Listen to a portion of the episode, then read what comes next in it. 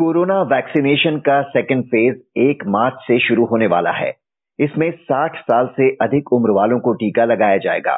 Second phase में दस हजार सरकारी और बीस हजार से ज्यादा प्राइवेट सेंटर्स पर वैक्सीन लगाई जाएगी। हालांकि सरकारी अस्पतालों में टीका मुफ्त लगेगा, जबकि प्राइवेट हॉस्पिटल्स में इसकी कीमत चुकानी होगी।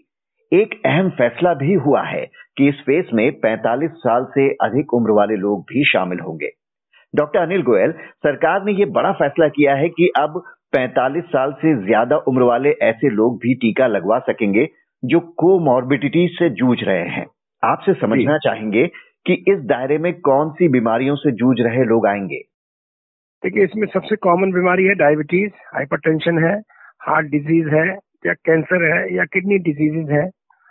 ये पांच मेन कोमॉर्बिडिटी हैं जो कॉमनली पाई जाती हैं। तो इनके पेशेंट्स को सर्टिफिकेट देना होगा कि ये अभी कंट्रोल है। मान लो कोई पेशेंट डायलिसिस पे, उसका यूरिया क्रिएटिनिन ठीक है, या डायबिटीज वाला है कंट्रोल है, हाइपरटेंशन है कंट्रोल है, ब्लड थिनर पर है तो उसको तीन चार दिन वेट करना होता है।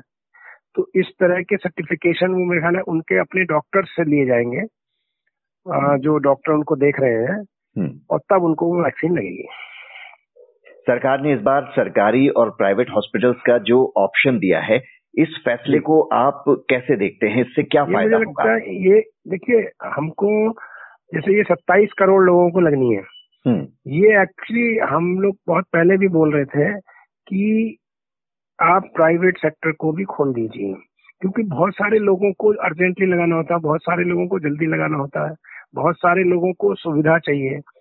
तो ये इतना नंबर अगर वैक्सीन लगना है तो प्राइवेट सेंटर तो बढ़ाने ही पड़ेंगे, और प्राइवेट सेंटर बीस हजार खोलकर ये सरकार ने बहुत अच्छा कदम उठाया है।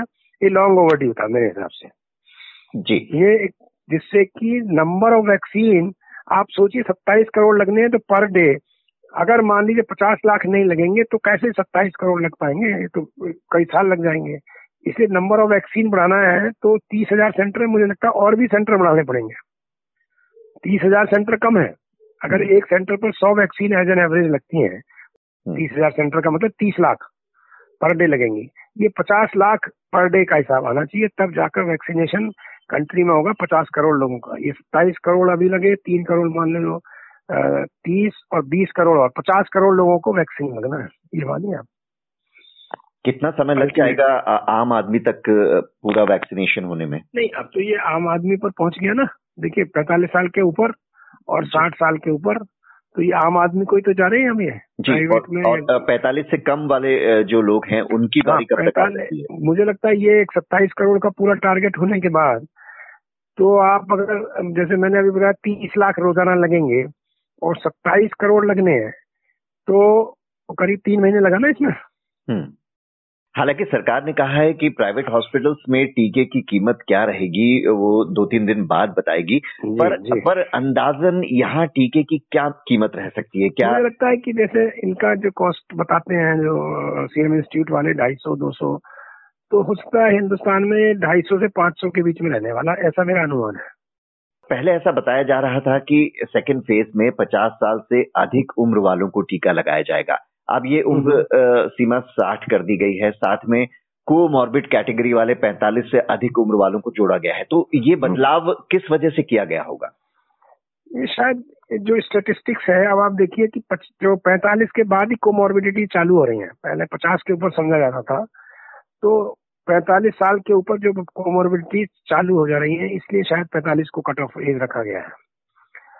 और पहले पचास साल सोचा होगा कि कोमोर्बिडिटीज पचास के ऊपर होती हैं, तो अल्टीमेटली कोमोर्बिडिटीज की एज कॉमन क्या है ये सोचकर पैंतालीस साल की गई होगी। पैंतालीस साल ठीक है, कट ऑफ ठीक है। महाराष्ट्र और केरल समेत पांच राज्यों में कोरोना के मामले फिर से तेजी पकड़ने लगे हैं।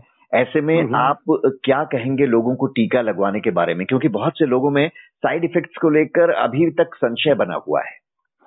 ये संशय बेमानी है, इनको टीका लगाना चाहिए, क्योंकि ये लापरवाही का बहुत बड़ा कारण है जो केसेस बढ़े हैं, ऐसा मुझे लगता है पहली बार। हालांकि हम ये भी नहीं कह सकते कि ये जो नया वेरिएंट आया उसके कारण है, उसमें लेकिन बहुत स्टडी और होनी है, दैट इज नंबर वन।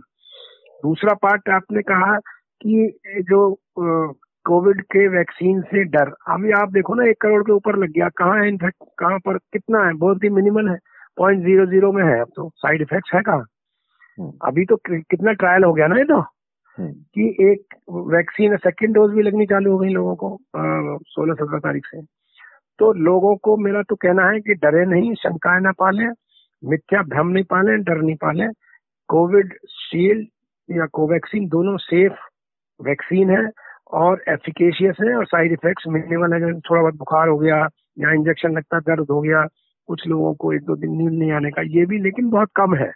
सिर्फ मैं चर्चा इसलिए कर रहा हूँ कि सिर्फ बताने के लिए कि ये हो सकता है, बट ये भी कितने लोगों में है, करोड़ों लोग लगे, उनमें हजार लोग भी नहीं होंगे जिनमें ये ए ई एफ आई पाया गया या साइड इफेक्ट्स पाया गया। कोरोना के नए स्ट्रेन के मामले भी अब देश में सामने आने लगे हैं, तो इसके लिए कोई अतिरिक्त सावधानी बरतने की जरूरत है या जो अभी तक सावधानियां बरतते आ रहे थे उन्हीं के साथ आगे बढ़ना होगा? नहीं, वो तो सेम ही सावधानी बरतनी होगी, जैसे मास्क लगाए, सोशल डिस्टेंसिंग रखे हैं, हैंड हाइजीन रखे हैं, रेस्पिरेटरी हाइजीन रखे हैं। और जो नया वेरिएंट है वो भी मैं कहना चाहता हूँ कि उससे डरने का आवश्यकता नहीं है। नए वेरिएंट में वो क्या है, तेजी से आपको इन्फेक्शन करता है पहली बार, लेकिन उतना विरुलेंट नहीं है, मतलब उतना डेंजरस नहीं है, ये भी बात है इसमें। तो इससे भी आपको प्रिकॉशंस प्रिवेंशंस वही है, कोविड अप्रोप्रिएट बिहेवियर जो मैंने बोला नंबर वन। नंबर टू, इसमें जो इन्फेक्शन हो रहा है वो बहुत विरुलेंट नहीं है, मतलब बहुत डेंजरस नहीं होता वो, लेकिन होता बहुत तेजी से है, ये बात।